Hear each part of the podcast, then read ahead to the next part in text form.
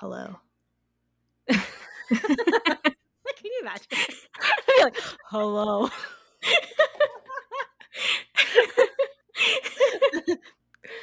okay, all right, I'm ready. I'm ready. Okay. hello, Pod fam, and hello, Rachel. How are you today?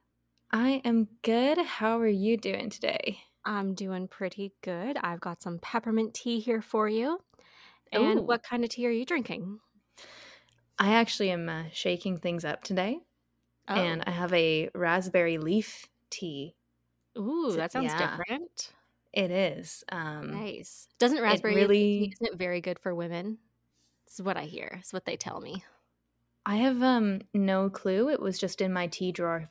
Oh, going for just like whatever's in there. Yeah, it it really doesn't taste that different from like every organic herbal tea that exists. You know. Yeah, I find But- raspberry leaf tea. It's very similar to like a green tea in a way. Yeah, yeah, but it is really good. I like it so far. We've got to shake things up because it's every episode. I'm like, yeah, here's my peppermint tea. That's all Oh, I well, drink. I'm drinking peppermint tea, but I haven't had peppermint tea for a long time. So, you know, this is me mixing it up. Exactly. See, like I'm a creature of habit, and I'm trying to break some habits, and apparently that involves peppermint tea drinking. Nice. Well, Yeah. also with me, I have my SodaStream water. So if you hear like a little like, psh, it's just my SodaStream. Yeah. because I keep taking the cap off. And I'm addicted to SodaStream. I don't know. Do you have one at your house? Uh, we do, except I'm of the impression that uh, sparkling water tastes like TV static. Interesting. Yeah, Interesting. I just theory. I my parents use it a lot. Um, I don't. But let's get into it. Laura, guess what comes out on Friday? Oh my god, Fearless. Yay, Taylor. Yes. So excited. Yay, Fe- Sorry, sorry. Fearless Taylor's version. Yes, Very you have to important too. be Yes. you have to be correct in what you call it. But Yes. if you guys didn't know, we're huge Taylor Swift fans, and by the time this episode comes out, Fearless will probably have been re-released for like a month. But- Probably. That's how fast we move around here. This is our celebratory uh, Taylor Swift episode, one of two, but we're starting with this one. And Laura is going to take the lead today. So, can you tell everybody what we're going to be doing? Yes. So let's go back to when Folklore first released. And when I listened to the album through the first time, it so Sorry, felt like sorry, sorry, sorry, Yes, sorry, sorry. We have to create the image. All right. End of July 2020. that year sucked. It was so hot in July in Canada, in Ontario at least. I don't know about elsewhere. And it was a surprise. So you woke up the next day and it was like Taylor Swift new album and we were like, "Oh my god." And It kind of brought some meaning back to all of our lives. Let's just be honest here. album of the year, well deserved. Oh, But- God, yeah. Just so you can understand the effect that that album at least had on me, I listened to uh, the one. That's my favorite song on that album. I listened to it a hundred times from when it released to the end of August. Yeah. Yeah. I mean, Yeah. I was right up there with Cardigan and Exile, my two favorite songs on that track. Yeah, And, you know, it felt like every week a new song just hit me in a new way. And I had to go back and listen to that like a hundred times. yep. So yeah, that was that was good times. That was that was a little highlight of the year in 2020. Yeah, as you can see, it was a sad girl summer. It was a Uh, sad girl, sad girl, lowercase summer. pretty much. But we had a great time, and to this day, I can still. It. Do you? I find that with that album, I'm literally like, today this song resonates with me, and I'm gonna listen to it on repeat, and then the next day it's a completely different one. Yeah, it really just depends. But you know, it's an album that's been there for us, and it continues to be there for us. And then when its sister Evermore came on, I mean, oh man, like we had a new best friend. Oh, Evermore. Controversial opinion. Maybe it's not controversial, but I actually think I prefer Evermore in a weird way, where I can listen to that album all the way through all the time. Yes, it is And- truly a zero skips album. Yeah, and I think we've talked about it lots before because like we're both in like mid to late 20s that we can resonate to Evermore now as adults like the stories that she is telling are more adult stories, but I feel like we needed to have folklore in order to process the very younger parts of ourselves that went through heartbreak. Couldn't have said it better myself. Like, Evermore is where we are, kind of leaving, but folklore is where we came from. It was those late teens, early 20s. You know, it helped us it helped us process some things we didn't realize we still had to process. Yeah, those were some great times. I think I cried like 5 times just in the first week. Oh god, yeah, Exile. Out. I couldn't listen to Exile without bawling my eyes out. Yeah. like it was just too real. Yeah. So now you understand the love that we have for folklore. And Laura has been doing some homework this week that yes. she's very excited to tell you about. yeah. So, as I was saying before, Rachel had to set the scene, um, which we love you for. There needs to be like a setting. We need there needs to be a story to it. You need to be involved before we get started. Okay. All right. Yes. Well, I'm, I'm trying to do that right now. I'm sorry. I'm really dramatic. Okay. She's continue. really hyped about this. I have not, continue. so I have not told Rachel really anything. I gave her a bit of a hint, but she was waiting for me to send prep notes, and I never did because I kind of wanted this to be a surprise for her too. So, in celebration of Fearless Taylor's version coming out, I decided to write a little folklore story. And maybe you can agree with me, and especially with some of the theories that were going around with folklore, it seemed like there was like a love triangle um, story to the album, obviously not in order. So that mm-hmm. is kind of what I've done today. I have put the songs in order so it tells a little bit of a story. Okay, I'm so excited. you ready? Yes. I'm I'm not even going to lie. I only got about halfway through your order today because I also listen to this album like every single day. But I kind of ran out of time for like the last five songs, but I know I kind of have a feeling of where it's going. And I was like, ooh, this is so good. so before we start, I want to thank an upcoming YouTuber. Her name is Ashley A, and her last name is spelled like A Y E. Um, she is an up and coming YouTuber that does old Hollywood beauty bios. So she will pick like an old celebrity like um, Elizabeth Taylor and do a complete makeup look for them while telling their life story. Mm-hmm. And so this is kind of what got the wheels turning for me in how this story uh, comes out. It starts in the mid early like 1930s and okay. there are five characters that we are going to hear from. Well, really, we hear from three of them, but there's five in total. Okay. So the first one is Betty. And okay. Betty is a lovely, charming girl. Her dream is to be an actress on Broadway. And All right. she comes from actually a very difficult childhood. Her parents were always fighting. And then eventually, um, her dad, who was a bit of an alcoholic and a bit abusive towards her mother, does leave. So okay. that is kind of Betty. Our next character is James. So, pretty obvious using names from the actual album. Yes. And James. You gotta trust the canon. You do. You gotta go with what you got, right? So, mm-hmm.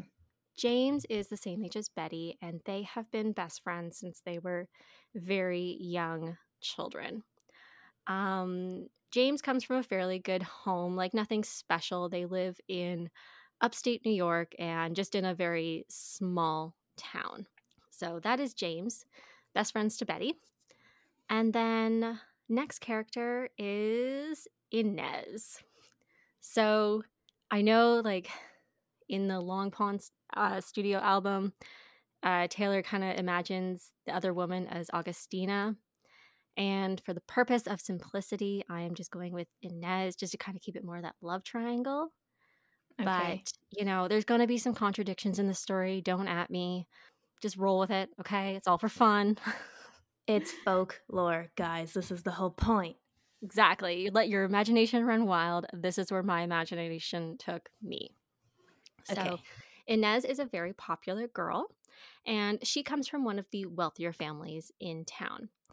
Um, she's kind of friends with Betty, but like more acquaintances. They don't really run in the same circles, but they kind of cross paths at school. But Inez has always loved James. She's always had that crush since elementary school. But, you know, James just never really noticed her before. So, those are your characters for now. All right. There are two others, but they're like kind of minor. They just they just pop up. Okay. Not super important. Cool. Okay. Cool, So, are you ready for your first song? I am. I know you already know what it is. I So- do. I'm looking at it right now. so the first song is Invisible String. And this is from the point of view of Betty. So, as I said before, Betty and James are longtime childhood friends. They live in upstate New York, and Betty grew up in a very rough home, but she always had James there for her. And you know, both James and Betty, they had some early high school relationships with other people, but they were very much just like, you know, those dramatic teenage crushes that seemed very important at the time, but really weren't.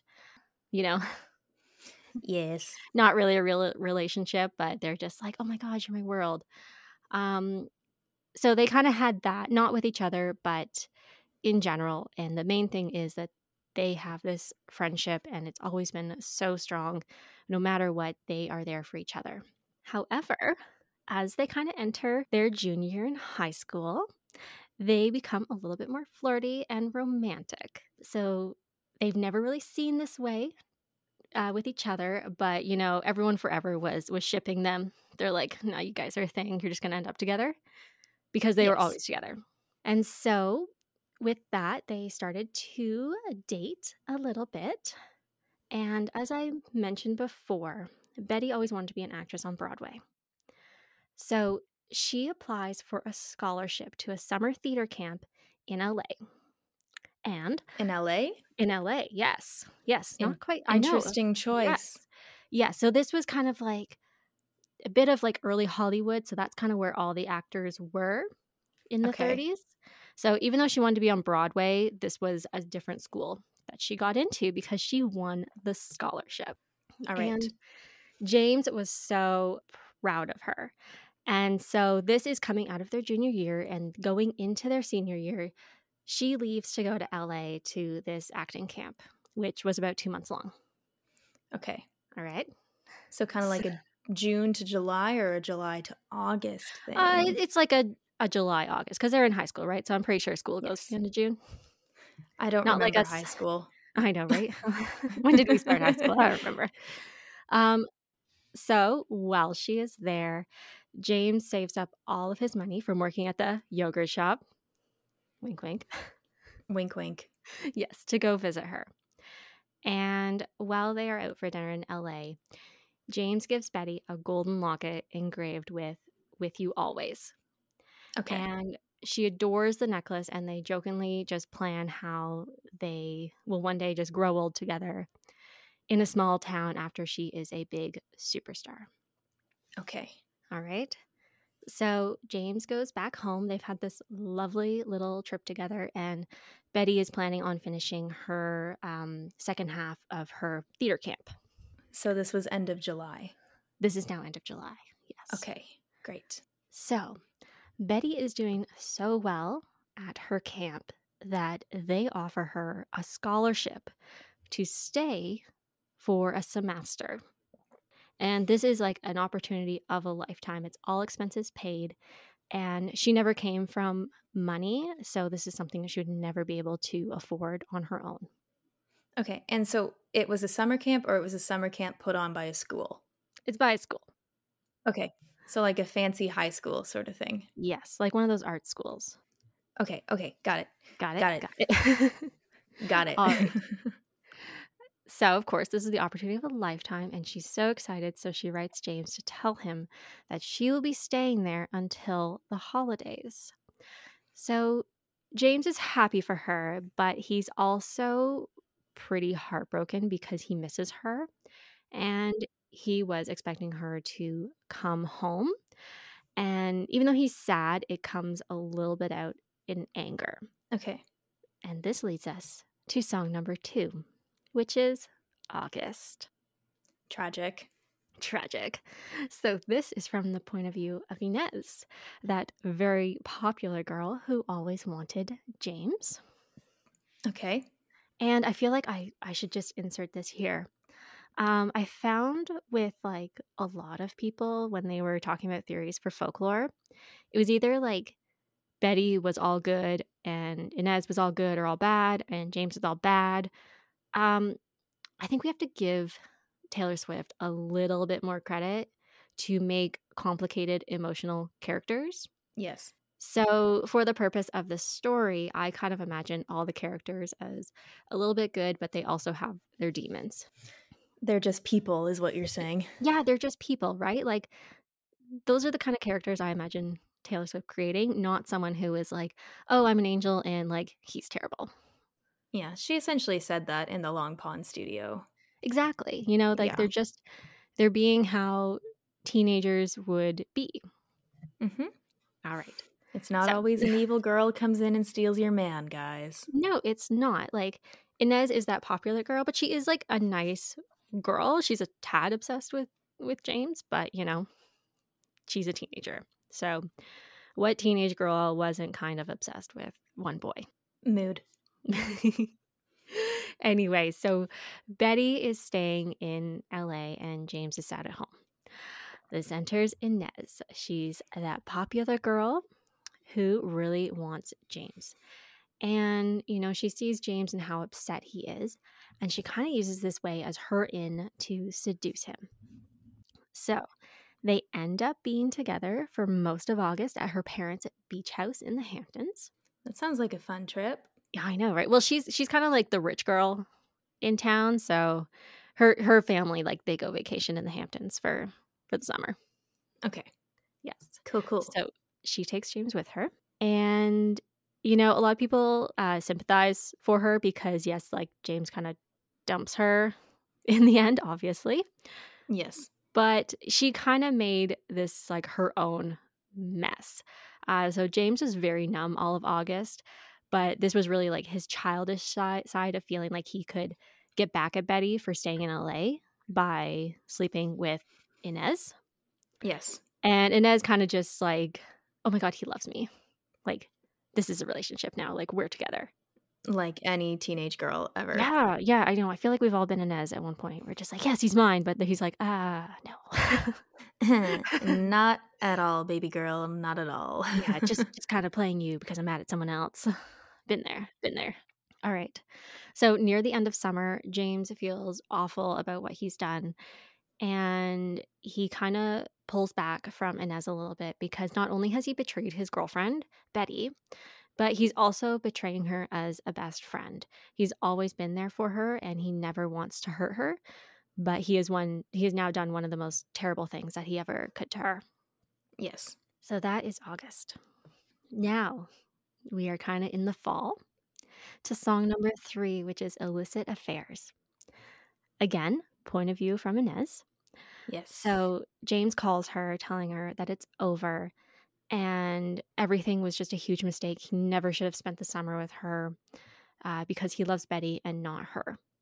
So Inez does not take this well because she thought James was falling in love with her and she is genuinely heartbroken and believes that James led her on. Um, Okay. Which wasn't like quite true, but it was kind of that picture that she painted in her head. And that's really what I thought like illicit affairs in August was about. Um, you know, it wasn't the point of view from James, it was her point of view of this Okay. like wonderful relationship that she thought she had. yeah. Right. Sorry, I get like really mad at James whenever I listen to folklore. So I'm gonna have to work really hard to turn you around on James. Because like I had my moments where I hated him, but then I'm like, no, you're not all bad. Like, we still have to hold space for you. you're really gonna have to work hard because he reminds me of my past. I know. Okay, well, we're just gonna have to put that aside for a second, okay? I will try for you. Okay, thank you. You're welcome. All right. So Inez feels like a fool because no one has ever denied her before. She gets very angry with James, but She does promise not to say anything about the affair because she also doesn't really want it getting out that um, she kind of slept with him. So just because, you know, it is the 30s, it's not really proper in those times. So kind of protect her own image. She is like, she's like, you know, I would tell, but, you know, I need to think about myself. So I'm not going to say anything. So James kind of gets off the hook on that one. And now we're going to move on to song four which is Mirror Ball. Also from the point of view of Inez. I feel like just having a little Inez chapter at the moment. Mirror Ball is so sad. this poor girl. I know, right? So we are fast forwarding after the holidays and we are now on their last semester of high school. Betty is now back from LA and James and her pick up their relationship right where they left off. You know, um, just how it was when they left in LA. He is kind of playing it off that he ever did anything wrong or that he was ever mad at her for staying away for so long. Okay. And she's so happy that they can be together. You know, she's just coming off this great run of um, being in a life that she is striving for. But who is not happy, though, is Inez. She is still mad at James, but she has still kept it a secret about um, their affair. But once Betty is back and they're both so happy in their relationship, she is finding it harder and harder not to say anything yes. because she still like she still loves James. She still really wants him. And she thought that, you know what, maybe if I said something to Betty, he like she would break up with him and I could be with him. So, they are at their final school formal of the year and she gets a little bit drunk. She's she gets drinking quite a bit actually. Okay. And she is trying all night to get James's attention. Now, have you ever had those moments when you're like, I really want your attention? And you're like kind of like yeah. maybe make a bit of a fool of yourself trying to get it. Absolutely. So that's kind of what Inez is doing. And Betty notices that Inez is getting like a little close to James, but she knows that Inez has like always liked him. So she's like, whatever, you know, it's just Inez being Inez. Yes. And Inez pulls James aside, saying that she loves him and can be any type of girlfriend he needs her to be. But James rejects her and tells her that she should go home because she's just getting way too drunk. However, Inez blurts out in front of everyone about their affair. Okay. Figuratively burning the disco down. Nice. Yeah. Good for her. mm-hmm. Like not good for her, but good for her. yeah. So she kind of like just erupts and every detail comes out about their affair in front of pretty much their entire school. So Betty is kind of in shock. She can't believe what she's in hearing. She's embarrassed and wants to leave as quickly as possible. James is trying to go after her, but Inez keeps cornering him, um, still trying to get his attention and to be with him. So she's like kind of oblivious that she actually did all of this. She kind of saw that as like, oh, this is my opportunity. Now he'll now he'll want me. Yeah. Yes. So moving on to song number five, Cardigan, my personal favorite. And this is from the point of view of Betty. So Betty is devastated. Not only has she lost her boyfriend, but she has also lost her best friend. She doesn't want to speak to James even after the dance, um, she never screamed or got mad at him. She literally just stopped talking to him and blocked him out of her life. I feel like that's a very like teenage response. Yeah, you're like, I have no interest in talking to you, even though I really, really want to, but I want you to know that I don't want to talk to you. Exactly. So Cardigan is very much of her processing what has happened. Um, but she's not only processing like their relationship, she's also processing their whole friendship because they have so much history together. Um, you know, this is someone she's known since she was a child. He's always been there through it, like all the difficult times. And she feels like a piece of her is missing now. She's not sure if she can forgive him, but a part of her knows that she can't live without him. Okay. And now, of course, it's been a couple weeks. Graduation has just happened, and we are on to song num- number six from the point of view of James, which is Betty. This one hits my soul deep. I know. We'll get to that in the next episode, but yes, ooh. yeah, you just hold your little your little piece over there. yeah, that's that part is a secret for now. Yeah. Um. So Betty has been ignoring James, and he finally goes to her house where she's throwing a graduation party. James was not invited to the graduation party, by the way, Okay. because she has still not spoken to him. I mean, He- I wouldn't invite him either. So Right? I know. He just cheated on you. Well, cheated on you like six months ago, and you never knew. Yeah, It's that's cold. just. It's cold. I wouldn't invite him. He's No. not invited. No. So he tries to apologize and explain, but she doesn't want to hear it. He's kind of destroyed their chance at a relationship, but he still wants to be her friend because they've always been there for each other. She tells him that she's accepted a role for an off Broadway play in New York and will be leaving in the morning. End of Oh, song- end of song six. T. yes. Tea. Yes. So, on to song seven, which is also the point of view of James. Now, I have to say about these two songs, I always kind of thought about Betty, and this is me trying, being almost like at the same time. Okay. Um, not so much in the story, but like when I would always hear the songs, because I feel like this is me trying is like James' point of view of like pouring his heart out, yet it comes out like Betty okay. you know like like he's like oh i'm feeling so deep and i'm so hurt and i'm trying to get you back. But when it comes out as betty it's just like yeah i, I did something really shitty. Will you take me back? Like it just doesn't come out how he wants it to. That's just kind of always what i thought about those two songs. Okay. Mm-hmm. so betty has now moved to new york and she's been there a couple months and she's been accepting more and more roles.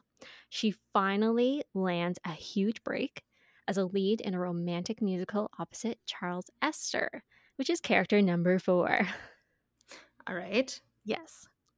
And Esther is a play on Este from Evermore. Because I was trying to think of a last name for him and I was just like, I'm going to call him Esther. Fantastic. I love it. yes. And he is a very famous actor, which is going to be fantastic for her career. So James is still heartbroken and missing his best friend. And he's kind of been on a downward spiral since Betty left town. He still feels terrible about what he did to her and still really wants to have her in his life. Mhm. Um, so he has been following Betty's career since she left New York, and he writes her a letter saying how proud of her he is and wishes her all the best in her upcoming play. This has uh, Dorothea and Tis a Damn Season vibes right now. Yes, yes.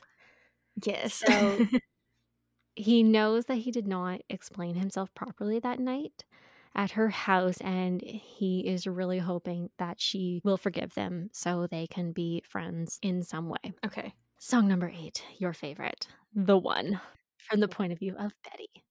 So, Betty is loving her life in New York. She's a rising star and she's starting to land some really huge roles. She kind of has pushed her feelings for James and everything that happened way down deep. And she's never really dealt with him. So, remember how I said, like, back a few songs ago, that Betty just kind of left and cut him out of her life? Like, she never got mad at him. She never screamed. She literally, like, just chopped him out. Yes. So she really has not dealt with anything, but life is really good for her right now. So she's kind of like not bothered by it. She's just like, oh no, I've moved on. Like it's totally fine. So out of the blue, she gets the letter from James from This Is Me Trying. And she writes him back, letting him know how great things are and how much she used to value their friendship when they were kids. Okay. For a brief moment, she kind of thinks about how her life could have been if they were still together, but she knows like like no, like I I don't want to be with him. Um, but you know, maybe I could be your friend. So she writes back saying that, you know, I have this big premiere coming, so why don't you come to New York in a couple months for the opening show? Now, one thing she kind of did, like she kind of wrote it a little bit flirty, just kind of her mood at the time All right. but also she was kind of playing James a little bit. Like she never forgot about what he did, but she's like, no, no, I'll hear you out. Like, come to my show. So, song number nine, My Tears Ricochet, point of view, James. All right. All right. The tears begin. we'll see how emotional this story actually is. Still trying to turn you around on James here. Might take a while. it's it's gonna take a while, but proceed. I'm interested. All right. So James is so excited to receive an invitation from Betty's premiere. He thinks that she has finally forgiven him And this is his chance to win her back. I'm going to say it doesn't go that way. No. No. no. so he heads to New York and brings a huge bouquet of flowers. What James does not know is that Betty has started dating her co star, James Esther. Charles So- Esther, do you mean? Oh my God, did I call him James? Wow. Sorry. Okay. Esther. You're the one who wrote this story. Laura. I'm literally reading my own writing and I can't even read it.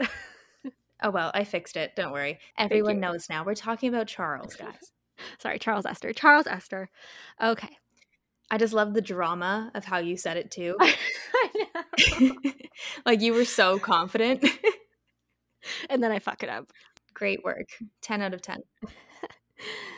So it's been a couple months and they've been rehearsing their play. They kind of, you know, started flirting a little bit and ended up getting together. But Charles is quite a bit older than Betty and he's in the twilight of, of his career. Um, but him dating like a young starlet like her has given his career a boost. And then enters James. So Okay. he's watching the love of his life give a beautiful performance on stage. And after the show, he heads back to her dressing room. Betty is happy to see him, and James notices that she is still wearing that gold locket he gave her back in LA. He congratulates her and asks her to go out for a celebratory dinner. Just in that moment, Charles comes into the dressing room and kisses Betty. Ooh. Mhm. That's a big burn right there. Yes. So Betty introduces Charles to James. Now, Betty is a bit smug when she does this because she's trying to rub it a little bit in James's face of how well she's doing and how much she's moved on. Okay. James is devastated though. He thought he was coming on this trip to win back his friend and possibly the love of his life. But here she is with another man. So, James. Uh, boo hoo, Yeah. Angel. Sorry. You just oh my I'm never gonna win you over, James here. okay, carry on. So James immediately thinks that this is a setup and Betty purposely wanted to hurt him. Okay. Betty takes one look at James and she kind of regrets rubbing Charles in James's face. James leaves the dressing room. Okay. Mm-hmm. Song number 10, Exile. And this is obviously beautiful, beautiful song. I love this song. Yes. And it's from the point of view of both of them. Okay. So Betty goes after James and they finally have that talk that they never had. However, by now it comes up as an eruption because of all the pent up emotion and time that is taken. And both of them are done. The relationship, friendship, there's no hope of saving it.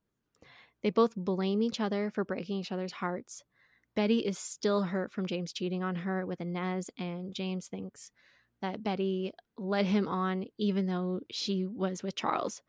Betty takes off the locket and gives it back to James. She turns to go back to Charles, and that night at the after party, Charles proposes to her, and she accepts. Lit. Yeah. the play is a huge success, and the public absolutely adores their relationship, and it's in all of the newspapers. James sees this and tries to move on from Betty with very short term relationships, but deep down, he still loves her. And a couple of years later, Betty is married to Charles. She is a huge star on Broadway, and Charles is very jealous of Betty, though, because his career is practically finished. Okay. This causes him to start drinking heavily and become very abusive. okay. The marriage is starting to remind Betty of the relationship her parents had, and she files for divorce. Okay. Now, remember, it's now like late 30s, early 40s, and divorce is frowned upon in this time. And the tabloids are very cruel to Betty. They say nothing about Charles, but it's all about Betty leaving Charles. And finally, she can't take it anymore. So, song number 11, The Last Great American Dynasty. The point of Betty, but kind of like an outside perspective. Okay. So, Betty it's an is outsider's perspective of Betty. Yes. Yes, Okay. it's kind of like if we were kind of watching Betty, be like, All "Hmm, right. okay, this is what's going on with this girl. All right. Okay. So Betty is done with New York. The negative publicity is affecting her career, and she can't go anywhere with being hounded about her divorce. She decides to leave the city and move to Rhode Island. This is where she meets character number five, Bill. Ew. And he is a very wealthy heir, as we know from the song. As we know. as we know. So Betty falls very quickly for Bill because he is fun and he's artistic. They have a lot of in common, but Bill is a partier and Betty is not. But she really wants to forget about her problems in New York, and they get married very shortly after meeting. Now, the town they live in is very much old money, and they do not like the idea of Bill being married to a divorced starlet. This is like major news in their little town. Okay. But Betty and Bill don't care. They are in love and invite all of her artistic and Broadway friends for huge, elaborate parties at their mansion. However, they start getting into barbiturates and other drugs. Okay. Yes. And one day, Bill overdoses and dies suddenly.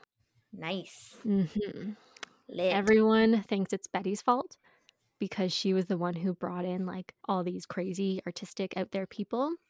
mm-hmm. So it was definitely her fault because Bill was such a clean, nice gentleman who never did anything wrong. Which very telling of the old Hollywood times in the 30s and 40s because, you know, the men were always good. It was the women who were terrible. I mean, very telling of just the 30s and 40s. Yeah, right? Right? So it was very common among all the beauty bios that I watched on Ashley's channel. Mm-hmm. So Betty kind of spirals a little bit and she gets more into the drinking and the drugs. Okay. It's a dark place for her. And we move on to song number 12, Mad Woman. Okay. Point of view Betty. So Betty's on her downward spiral and she doesn't really notice who's in her immediate circle. She inherits all of Bill's money, which attracts a lot of leeches. Mhm. And Bill's extended family is not happy because they think his money should go to them. Yes. Um, and she's still throwing these like crazy parties, just how she was when when Bill was still alive. Mm-hmm. And some of Betty's supposedly called friends start leaking intimate details of her life to the tabloids and what is going on at these parties. Okay. And to add to her troubles, Bill's family also sues her for his estate. This is Betty's absolute rock bottom. People are painting Betty as a crazy woman, and she can't trust anyone, and nowhere seems safe. Song 13 Song 13. Hoax. Point of view Betty.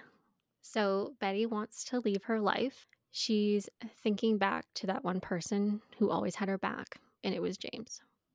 He made mistakes, yes, but he was always there for her. And now she has no one.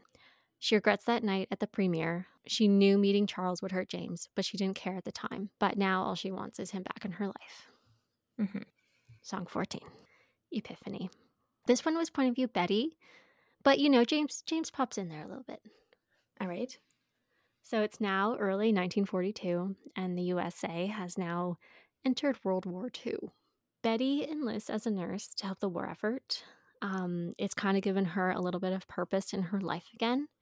Mhm. And no one at the hospital cares about who she is or like barely recognizes her. And one day there are a lot of wounded soldiers that are coming in. Betty is assigned to one, but they haven't identified him yet because he is so badly injured. She searches through the soldier's pockets, and in his chest pocket, she finds a letter. It's addressed to Betty, and inside it is a gold locket that says, With you always. Oh, Am I turning you around on James yet? I'm not, but how romantic. and this leads us to song 15, which is seven. So Betty is reading the letter from James, and she quickly finds out that the letter is addressed to her, obviously, because the gold locket's also in there too. mm-hmm. And the unknown soldier is James. In this Oh. letter is their story from when they were kids and how much he still loved her. Betty is trying so hard now to keep James alive. He eventually wakes up telling her that his last thought before he collapsed on the battlefield was of her. They talked all night and finally forgive each other for the harm they have caused each other. Song number 16. This is like so dramatic. the Lakes. Point of view, Betty. This is like my favorite song, other than the one. This is such a good song. It's like one that sticks in your head all day, too.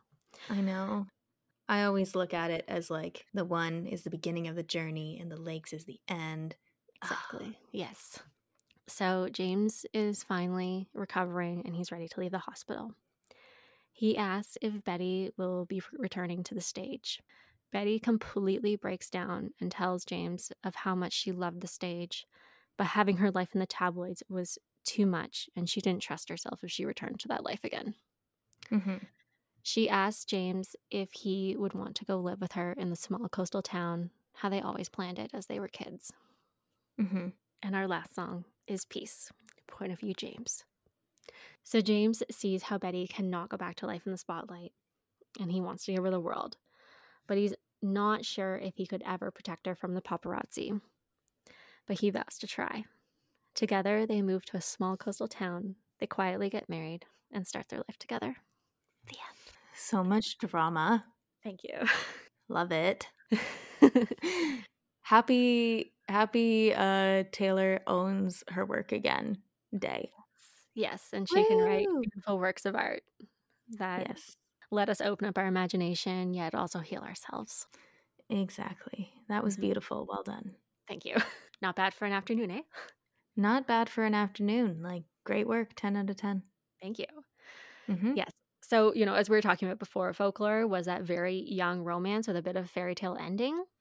Um, this one I found it was like pretty easy to throw together this story. Like everything just kind of flowed and how you would expect like any like inspiration was kind of um the notebook a little bit and you know old hollywood stars and kind Okay. of that you know they're together they love each other you know falls apart and then they come back together so Mhm.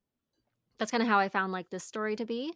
I also have the framework for an Evermore story, but because it's that like older perspective of love, it's a lot more complicated. So I don't really have like all the pieces worked out yet.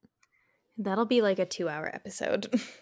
Yeah, that one's hard because like you know I also like to include the bonus tracks because you know it's all part of it and they work. yes. But getting like the full story like fleshed out way harder. Mhm. So there's definitely like that difference between folklore that's just very like fairy tale versus Evermore, which is a lot more real and dirty.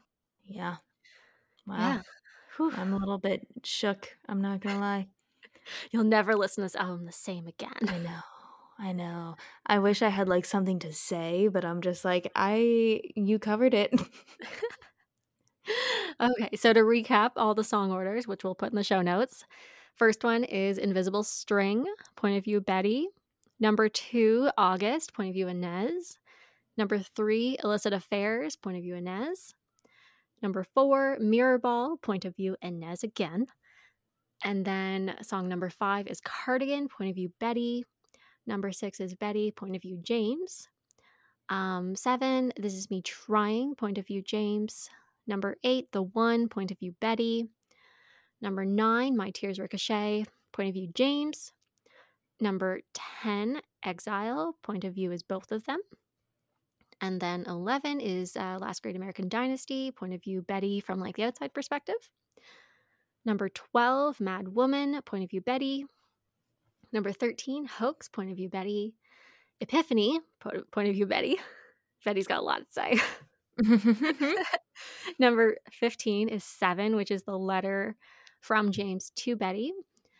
Number 16 is The Lakes, which is Betty. And then finally, number 17 is Peace, which is James. So listen to it in that order. Let me know what you think of the story. Wonderful. Yes. Now, Rachel, did you ever think there was like kind of a story to go in this album? Yeah, I think I always had the story. I think, um, though, with what I was going through at the time, I applied my story a lot more to it. Yeah, and I feel like that's like the best thing about Taylor is like we could all listen to this album and each come out with like a completely different meaning and story for each song. Yeah. Well, do you have any other insights for the day, or should we let these lovely angels go to go listen to the album in this order? I think that's everything I've got to say. I hope everyone enjoyed the story. Like I said, don't at me about some stuff. It's a contradiction and might not follow everything, but this is how I wanted to tell it. So that's how I told it. Awesome. I feel like I'm going to be a lot of people like, Laura, why do you like James? And I'm just like, he's just a person, okay? Like everyone does dumb shit. Don't at me. I still love I still love James. Don't at me. I got love for all the characters. Okay. It's actually Inez I'm not really a big fan of. I feel for her. Yeah, I feel for her, but I'm just like, girl, you, you kind of made your bed, you know? I feel for her though. I'm gonna get hate for that one. yeah. Probably. Yeah, you are. You are. Yeah. Okay. You still love Inez. Still love you, Inez. I just think you made some poor choices. So did James. poor judgment calls. Oh, James did too. So Absolutely. James. I'm not trying to defend James, not trying to defend James, but this was a love story between Betty and James, so it kind of had to work out for both of them in the end. This honestly sounds like Taylor talking to Jack in the Long Pond studio session. Yes, and she said that James and Betty would end up together in the future. So there you go. There's a story where they end up together in the future. Because my go. original story was actually a lot darker than Mhm. this. And um they did not end up together, but it was because James died in the war Mhm. and then Betty completely loses her mind. Oh, good. So yeah, the story the story was actually going a way darker place when like I originally thought of it, like back when the album first came out. But once Taylor said like, "Oh, you know, like I do see James and Betty being together," I'm like, "Okay, okay, I gotta kind of like turn this around a little bit, and make it happy at the end." yeah, Yeah, she still has that fairy tale heart she does. at her at her soul, She know, does. and I, I love that about her Love that for because I think all the shit in our life, we just want that happy fairy tale. we just need love story Taylor's version. That's all we need. yes, Yeah. exactly. Well, I think that's it for us. Uh, leave a review or a comment. I don't know where you're listening to this. Five stars. Five stars. All right. We will talk to you guys next week. And until next time, Live like tea. live like tea.